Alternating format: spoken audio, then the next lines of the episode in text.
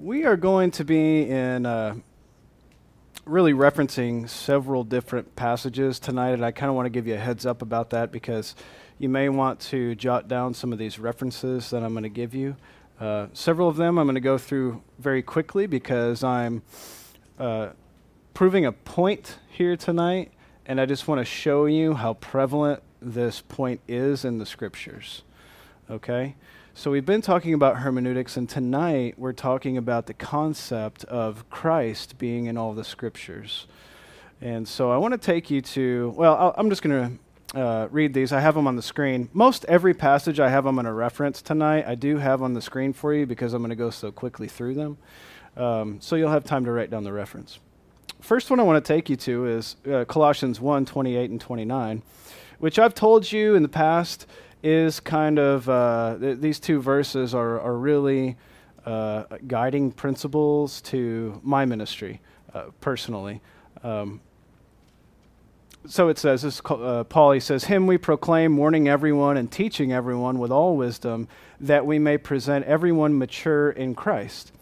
For this I toil, struggling with all his energy that he powerfully works within me. And so the point of this passage here being that Paul's goal in ministry is that he might warn everyone and teach everyone for what purpose that they might be presented as mature in Christ. It's important, mature in Christ. All right. 1 Corinthians 2 1 and 2. And I, when I came to you, brothers, did not come proclaiming to you the testimony of God with lofty speech or wisdom, for I decided to know nothing among you except Jesus Christ and Him crucified. Okay, so Paul again kind of just saying, listen, this is really my goal in ministry is that you might know Christ and his person and work and that you might grow in maturity in Christ. That's what he wants in everything that we see. He wants the people to know Christ and to grow in Christ. Okay? Pretty simple so far, right? My question is this. It's a rhetorical question. If the goal is to proclaim Jesus and to grow in maturity in him, does this make the Old Testament obsolete?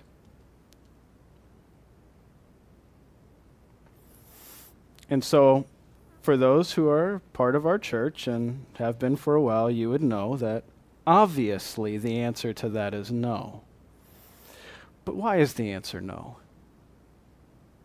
If Paul came to them proclaiming nothing but Jesus Christ and Him crucified, how can you do that from the Old Testament scriptures? If his goal is to present anyone, everyone mature in Christ, and there were no New Testament scriptures yet, the scriptures he would have been using were the Old Testament scriptures, and how are you going to use those to present someone mature in Christ? Can you? So I have a wonderful quote here from a guy named Harold. Harold. From a little blog post he wrote entitled, Does the Church of Christ Believe in the Old Testament? He's a Church of Christ pastor. And he writes, Paul was referring to the Old Testament when he spoke of Christ, quote, blotting out the handwriting of ordinances that was against us, which was contrary to us, and took it out of the way, nailing it to the cross. So, in other words, what he's saying is uh, the, this reference, which is from the King James Version, which is not a great translation of what's the handwriting of ordinances, um, is, is not the greatest translation there. It's not a great translation at all, actually, because it, it means a record of debt. Uh, so, what he's saying is, well, Paul told us that the Old Testament scriptures were nailed to the cross. That was just a bunch of ordinances that were against us, they were contrary to us. So Jesus nailed them to the cross, and so we have come beyond that. Those scriptures are nothing but bad for us. Now we have the New Testament scriptures in Christ. Interesting. Simple question Is Jesus in the Old Testament? And the answer is so the name Jesus is in the Old Testament.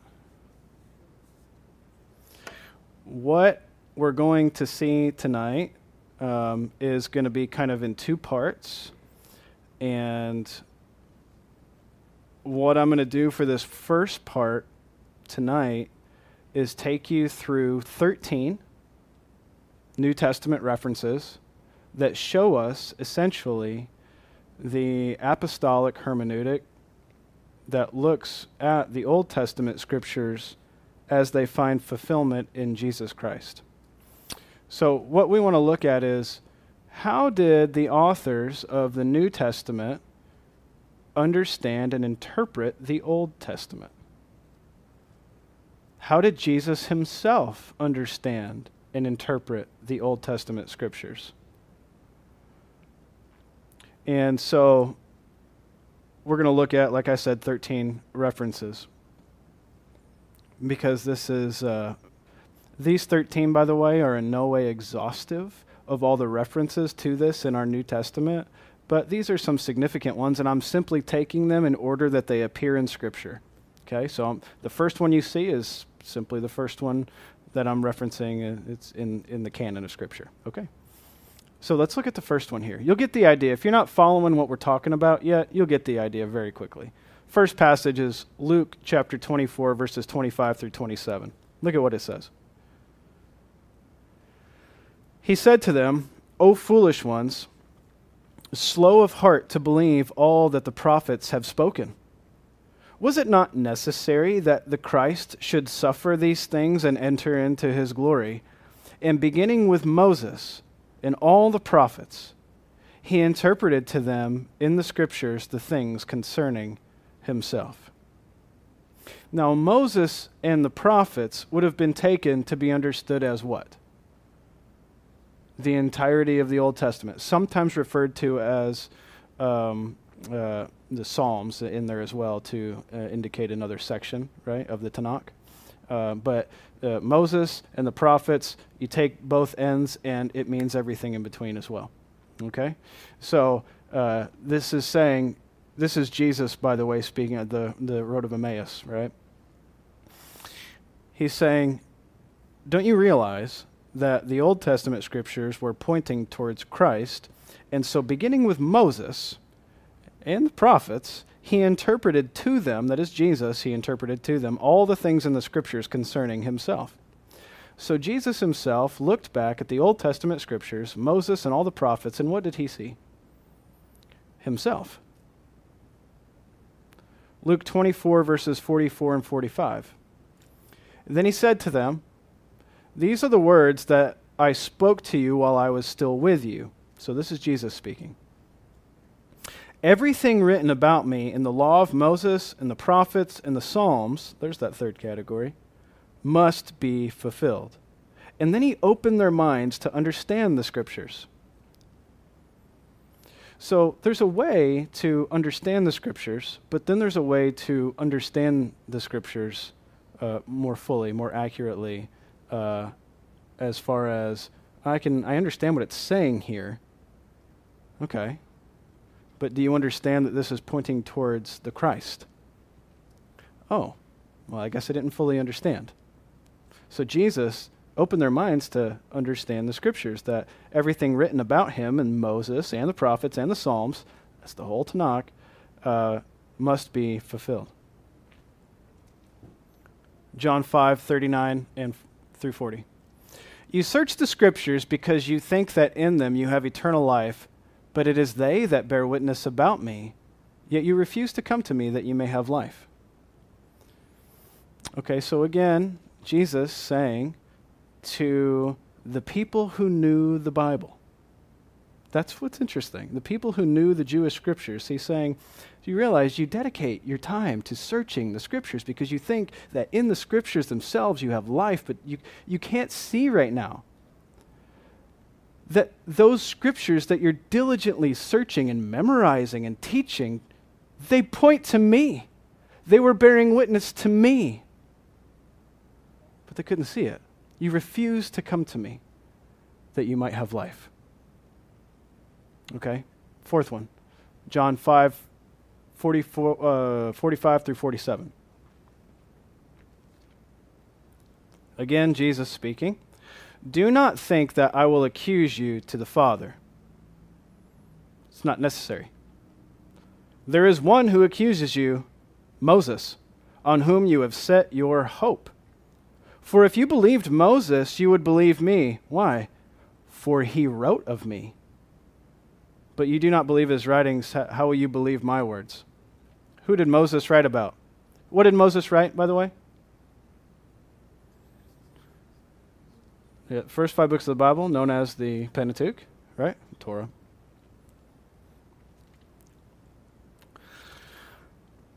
John 12, 39 through 41.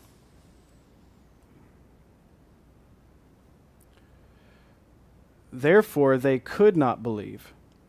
For again, Isaiah said, He has blinded their eyes and hardened their heart, lest they see with their eyes and understand with their heart and turn, and I would heal them. Quoting Isaiah Isaiah said these things because he saw his glory and spoke of him. Whose glory did he see? Who's the him? Jesus.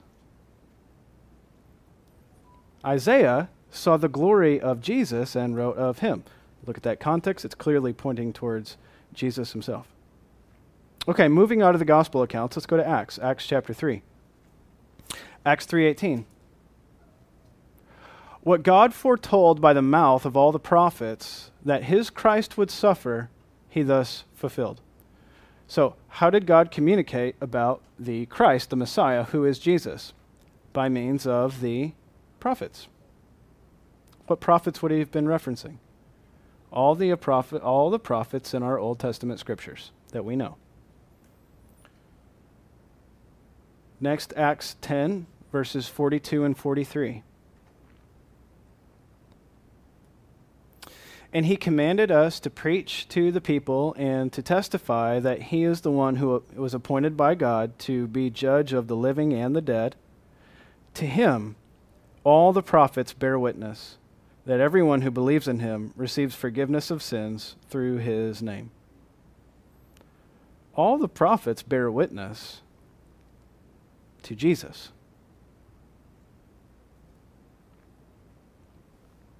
seem a little bit repetitive at this point? I hope so, because we're pressing in pretty deeply here on something. I just want to show you that it's not an isolated accident in our New Testament that they thoroughly understood Jesus to be in the Old Testament scriptures. And in fact, if you read the Old Testament without seeing Jesus in it, you're not understanding it correctly. And if you're not understanding it correctly, then your hermeneutic is broken right? You, you don't have a proper hermeneutic looking at the Old Testament if you don't see Jesus.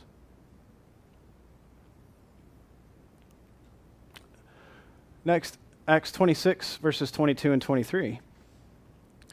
To this day, I have had the help that comes from God, and so I stand here testifying, both to small and great, saying nothing but what the prophets and Moses said would come to pass. I'm not saying anything new. I'm just saying what Moses and the prophets have said that the Christ must suffer, and, and that being the first to rise from the dead, he would proclaim light both to our people and to the Gentiles. He's saying, I'm not saying anything new. I'm not saying anything that hasn't been said. I'm just simply saying it has been fulfilled in the man, Jesus Christ. But he's saying, but we already had this information. But you, what you have to do is you have to see that Christ is the fulfillment of these things they were speaking of something beyond themselves. They were speaking of something beyond their particular context there. They were looking forward to a fulfillment. Now you might say, but were they looking forward to a fulfillment? Did they know about the things they were writing about? Did they know that what they were saying had a future fulfillment in a Christ figure and it wasn't being fulfilled then, how aware were the prophets that they were writing about the Messiah and not about something then? Did they know? Romans 1 1 through 3. Paul, a servant of Christ Jesus, called to be an apostle, set apart for the gospel of God, the gospel which he promised beforehand through his prophets in the Holy Scriptures concerning his son who is descended from David according to the flesh. Now, this one's interesting because uh, Paul's language here is just so detailed, and it points us to a particular, obvious, uh, settled decision here about what's happening. So, Paul, who is a servant of Christ, he's called to be an apostle, he's set apart for the gospel. The gospel which God promised through the prophets in the Holy Scriptures is the gospel in the Old Testament. Paul says it is. Paul says that the gospel was promised in the Old Testament, in the Holy Scriptures, concerning his Son, who is Jesus Christ. Romans 3 21 and 22. But now the righteousness of God has been manifested apart from the law, although the law and the prophets bear witness to it the righteousness of God through faith in Jesus Christ for all who believe, there is no distinction. The righteousness of God has been manifested apart from the law, although the law itself testifies that there will be a righteousness outside of itself that becomes manifested.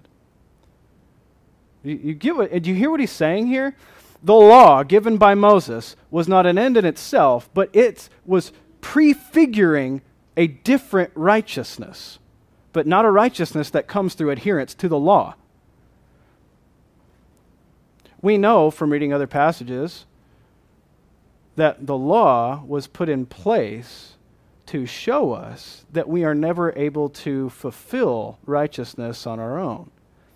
We are never able to meet the mark of perfect righteousness left to ourselves. And how do we know that unless there's a uh, set of rules here that says you need to basically be perfect here, but you can't be. So this is just helping you see that you're not perfect. So therefore, don't you need a righteousness that comes outside of your own works? So that's how the law is testifying to a righteousness found outside of itself. Keep these laws perfectly, and you will have a righteous standing with God. I can't. No one can. So we're all doomed. No, that's not the message. There is a promised one coming who is going to be a perfect one, who would fulfill this perfectly and give you the righteousness you don't deserve. He's going to freely give it to you. But how do we come to know that? Well, the law and the prophets are telling us about it. Romans 16, 25 and 26. Now, to him who is able to strengthen you according to my gospel, in the preaching of Jesus Christ, according to the revelation of the mystery that was kept secret for long ages, but has now been disclosed, and through the prophetic writings has been made known to all nations. If you understand something about the religious context of um, this first century and where Paul and the early church was located, there was a lot happening here about mystery religions. They loved a good mystery religion, something that had secret, hidden knowledge that you had to do certain things to unlock the key to get the knowledge. And so, if we weren't careful, we would almost think that some of that is being worked in here, but no, actually, it corresponds to somewhat of a truth in the fact that there was a revelation of a mystery that was kept secret for long ages, but now it's been disclosed. Now we can understand it. No longer is it mysterious to us.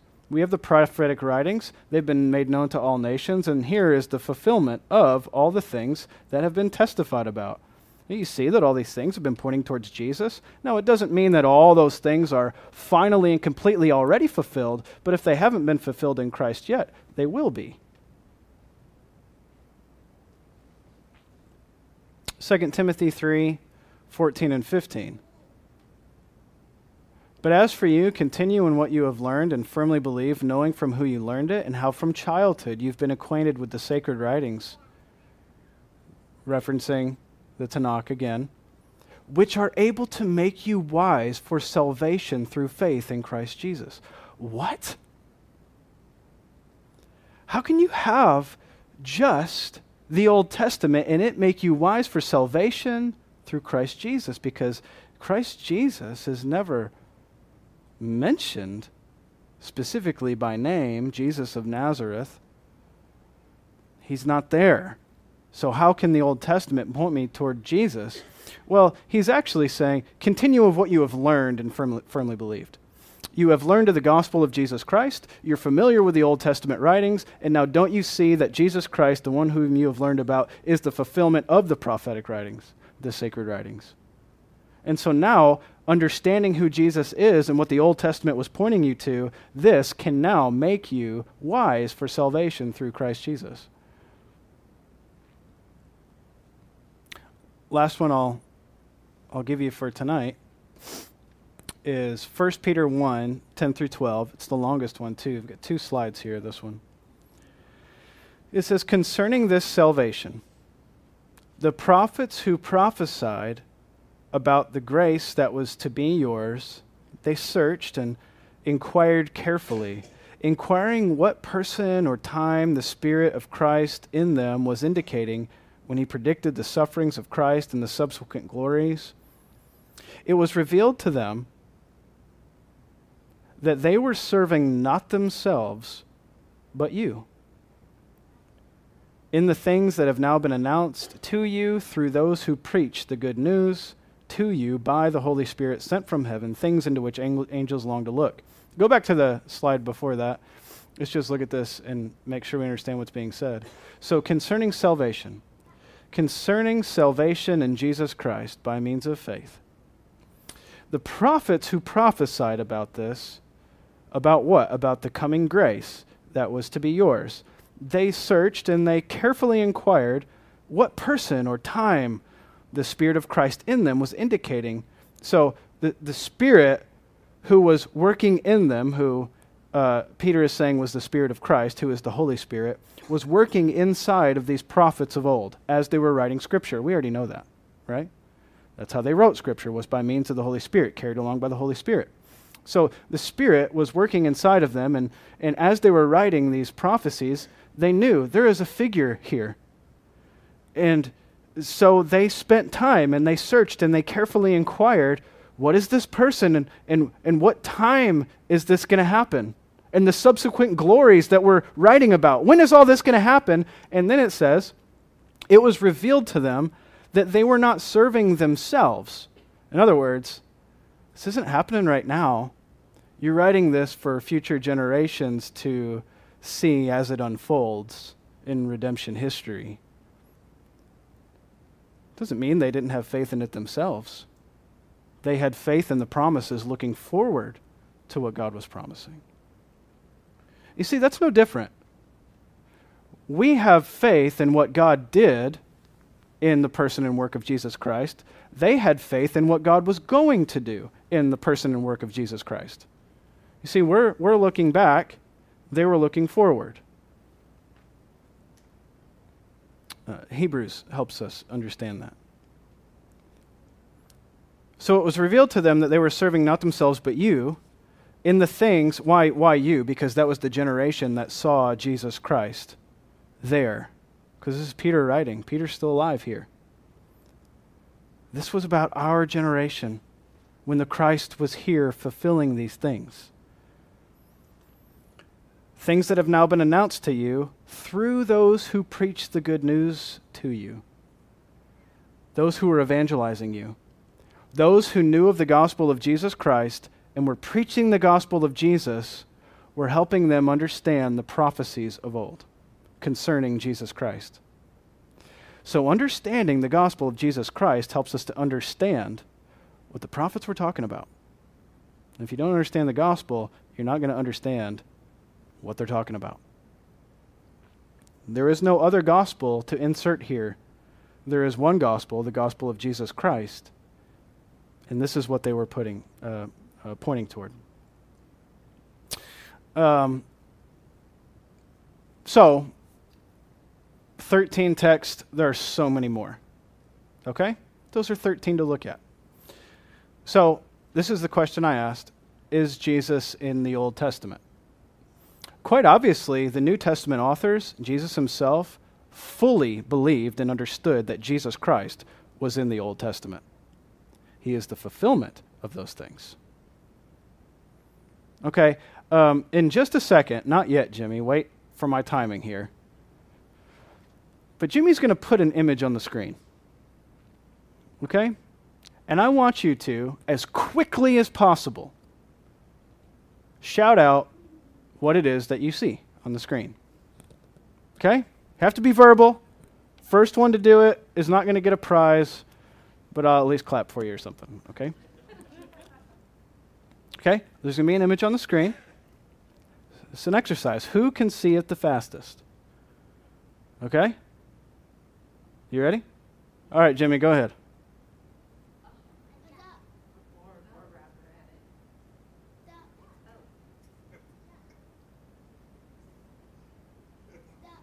What is it? A rabbit duck. At first, you see one or the other, right? But then when someone else shouts out rabbit, you go, oh, yeah, okay, I see a rabbit. And I can't unsee the rabbit now. I see both a duck and a rabbit, and I can't not see the duck. I can't not see the rabbit, but only once it's pointed out to me or I look long enough, right? It's something that you might not see at your first observation, but once you see it, you can't unsee it. Do you understand? From that, take this point. We must read the Bible with eyes that cannot unsee the person and work of Jesus Christ. We cannot close our eyes to the fact that Jesus Christ has come, that he is the promised Messiah. To close our eyes to that fact would be to not interpret the Old Testament properly. I'm going to give you two quotes here on the screen. First is from John MacArthur, second is from Louis Berkhof. MacArthur says, He is the theme of the whole of Scripture, old and new. We're going to look at the Old Testament. We're going to see what the author meant precisely and exactly what he meant to the people to whom he wrote. And when we see that, what are we going to see? We're going to see Christ. So, what he's saying is, and what I want us to understand, is that we were talking about the grammatical historical method of interpretation, correct? That is, seeing it in its proper historical context and also uh, through regular rules of, of literature. Okay? Proper rules of literature, just so we're going to understand it properly. So when we do that in the Old Testament and we understand its proper context, historically, grammatically, what are we going to see? We're going to see Christ. So it doesn't override the principles of grammar and history. Do you understand what I mean by that? We don't undo what we've learned. But when we do it properly, we're going to see Jesus in our Old Testament. Okay, another quote. It is only in their binding center, Jesus Christ, that the narratives of Scripture find their explanation. The interpreter will truly understand them only insofar as he discerns their connection with the great central fact of sacred history. To remove Jesus out of the context of the Old Testament is to not understand the Old Testament. Now, does that mean that you have to find Jesus in every word and in every sentence? Is that what it means? Is that what this concept means? And if you don't see Jesus, you have to force Jesus into that context. I know he's here somewhere. I'm going to find him. I'm going to I don't know what how, but I just read a verse here that says I'm not going to read that one. Uh, let me find a different one. Okay, uh, that would have been really funny. Uh, uh, okay, I'll get over that. Uh, when the people heard this disastrous word, they mourned, and no one put on his ornaments. Exodus 33 4. Where is Jesus? Must I find him there? Ornament, what could this mean? Okay, I need to think about this a little bit. When the people heard the disastrous word, what disastrous word of hate we heard? Disastrous word of sin. Okay, they mourned. We mourn. We mourn for our sin. We should. And no one put on his ornaments, ornaments, ornaments, ornaments, Christmas. Jesus was born at Christmas, and oh, Only with the birth of Jesus can we no longer mourn for the disastrous word. What do you think? You like that?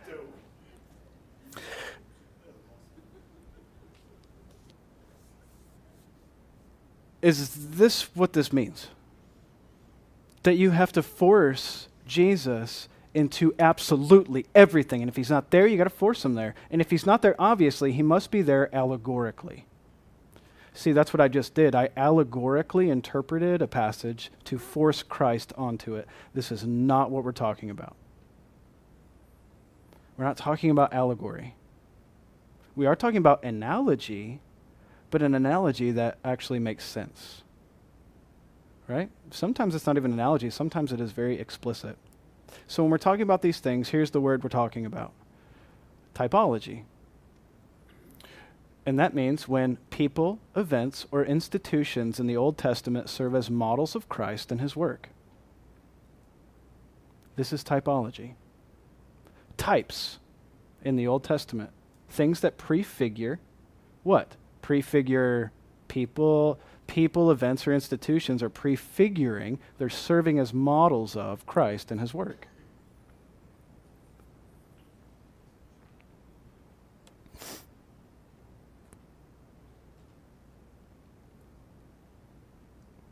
I'll give you one more slide for tonight.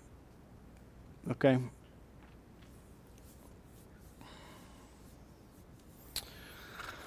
He has a good Russian name. All right, in all the scriptures, the three contexts of biblical hermeneutics, this is the name of his book.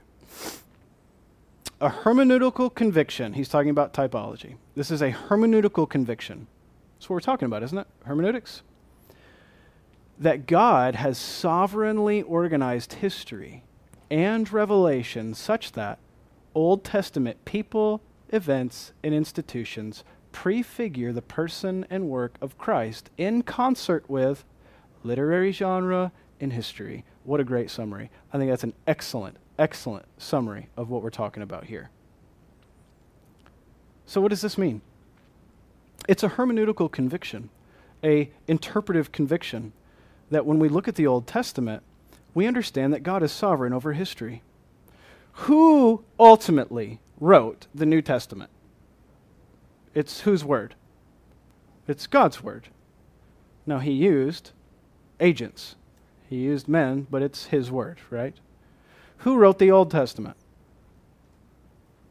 Well, God did. So he wrote both. He wrote the whole thing. He wrote the Old Testament and he wrote the New Testament. So when he wrote the Old Testament, do you think he knew the New Testament was coming?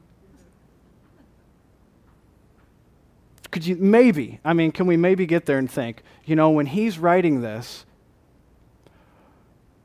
about the Holy of Holies and the very presence of God, and it's in a tent, this little feeble structure here on earth, and a priest is going to go in there, and he's going to fail sometimes, and they're just going to say, oh, if we only had a better priest, oh, if only the presence of God were with us forever and personally.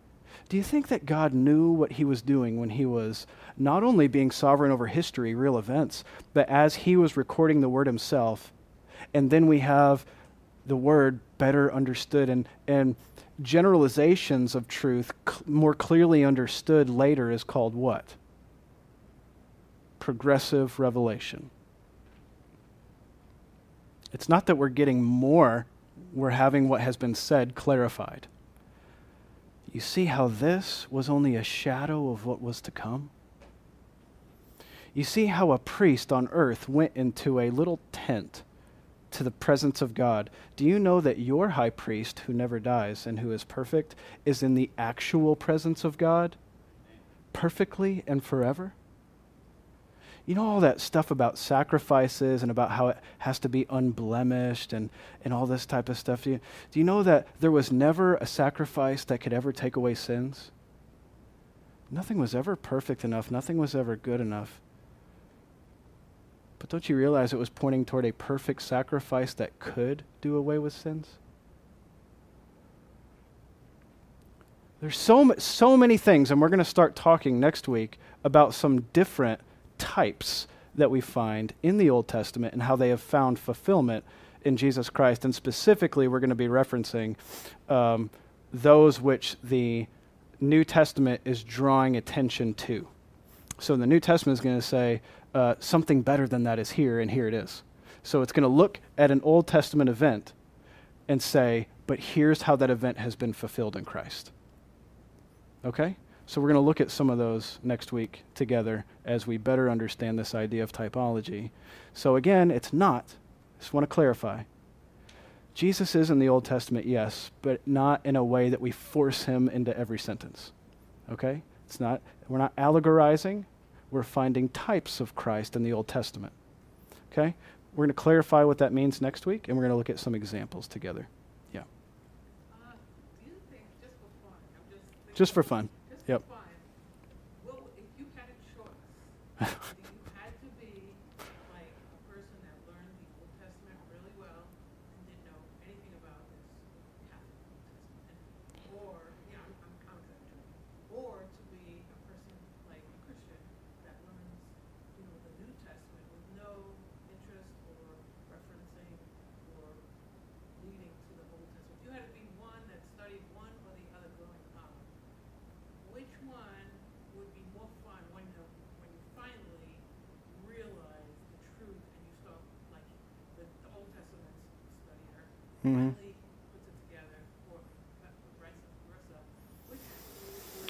Well, I'm going to answer that question in a way that you're not going to really appreciate, I think. So I would choose option C. And option, op- option, option C is going to be not the home where a child grows up never knowing that their New Testament is connected to the Old Testament, but in a way where they understand that.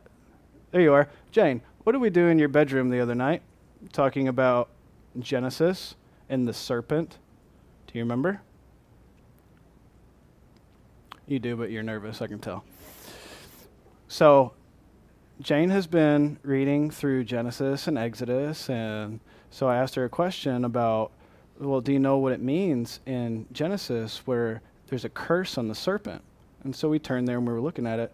And so when there was a curse put on the serpent, and and uh, there was there's this language about the serpent striking someone on the heel and then that person turns around and crushes their head. I said, "What is this talking about?" I said, "I can tell you what this is talking about. It's talking about Jesus conquering Satan." I said, "Oh." So we can draw a connection very early on. And so if we have just one or just the other, I don't I don't like either of those options. I like learning both together and realizing there's a continuity between the two and not saying Old Testament, this category, New Testament, that category, and we kind of keep them separate. No, we need to realize that the same God wrote the entire book and that there's one main character all along, and it's not you.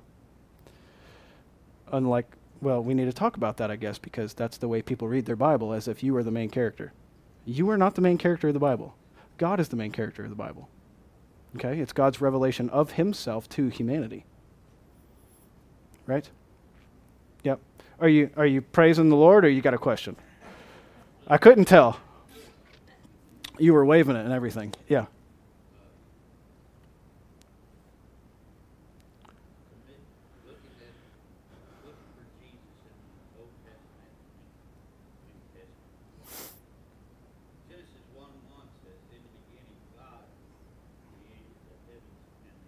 Mm-hmm. John 1 1, it says, In the beginning was the Word, and the Word, and the Word was with God. Yeah. And the Word was God. Yeah. Logos. Yep. Was with God. He was in the beginning with God, and all things were made through him, and without him nothing was made. Yeah. That's right. So there he is right there. Very first sentence. That's right. You got it. He was there. He already was. He is from eternity. Before Abraham was, I am. Jesus was right. Yeah, Colossians 1 helps us even farther with the details of that, doesn't it? About how all things were created for him and through him, and anything that is, is only because of him. And through his hand and for his glory, for his purposes. So it's all, it's all very good. Uh, we're going to look at a couple of things we're going to look at. We're going to look at Adam. Uh, we're going to look at Noah. We're going to look at Moses. Uh, the bronze serpent. We're going to look at waters of baptism, uh, all that kind of stuff. Uh, I even have a, a, little David and Goliath story for you. Uh, the wrong way to read David and Goliath. We'll talk about next time too. Okay. Yep. Go ahead. You can. Yeah.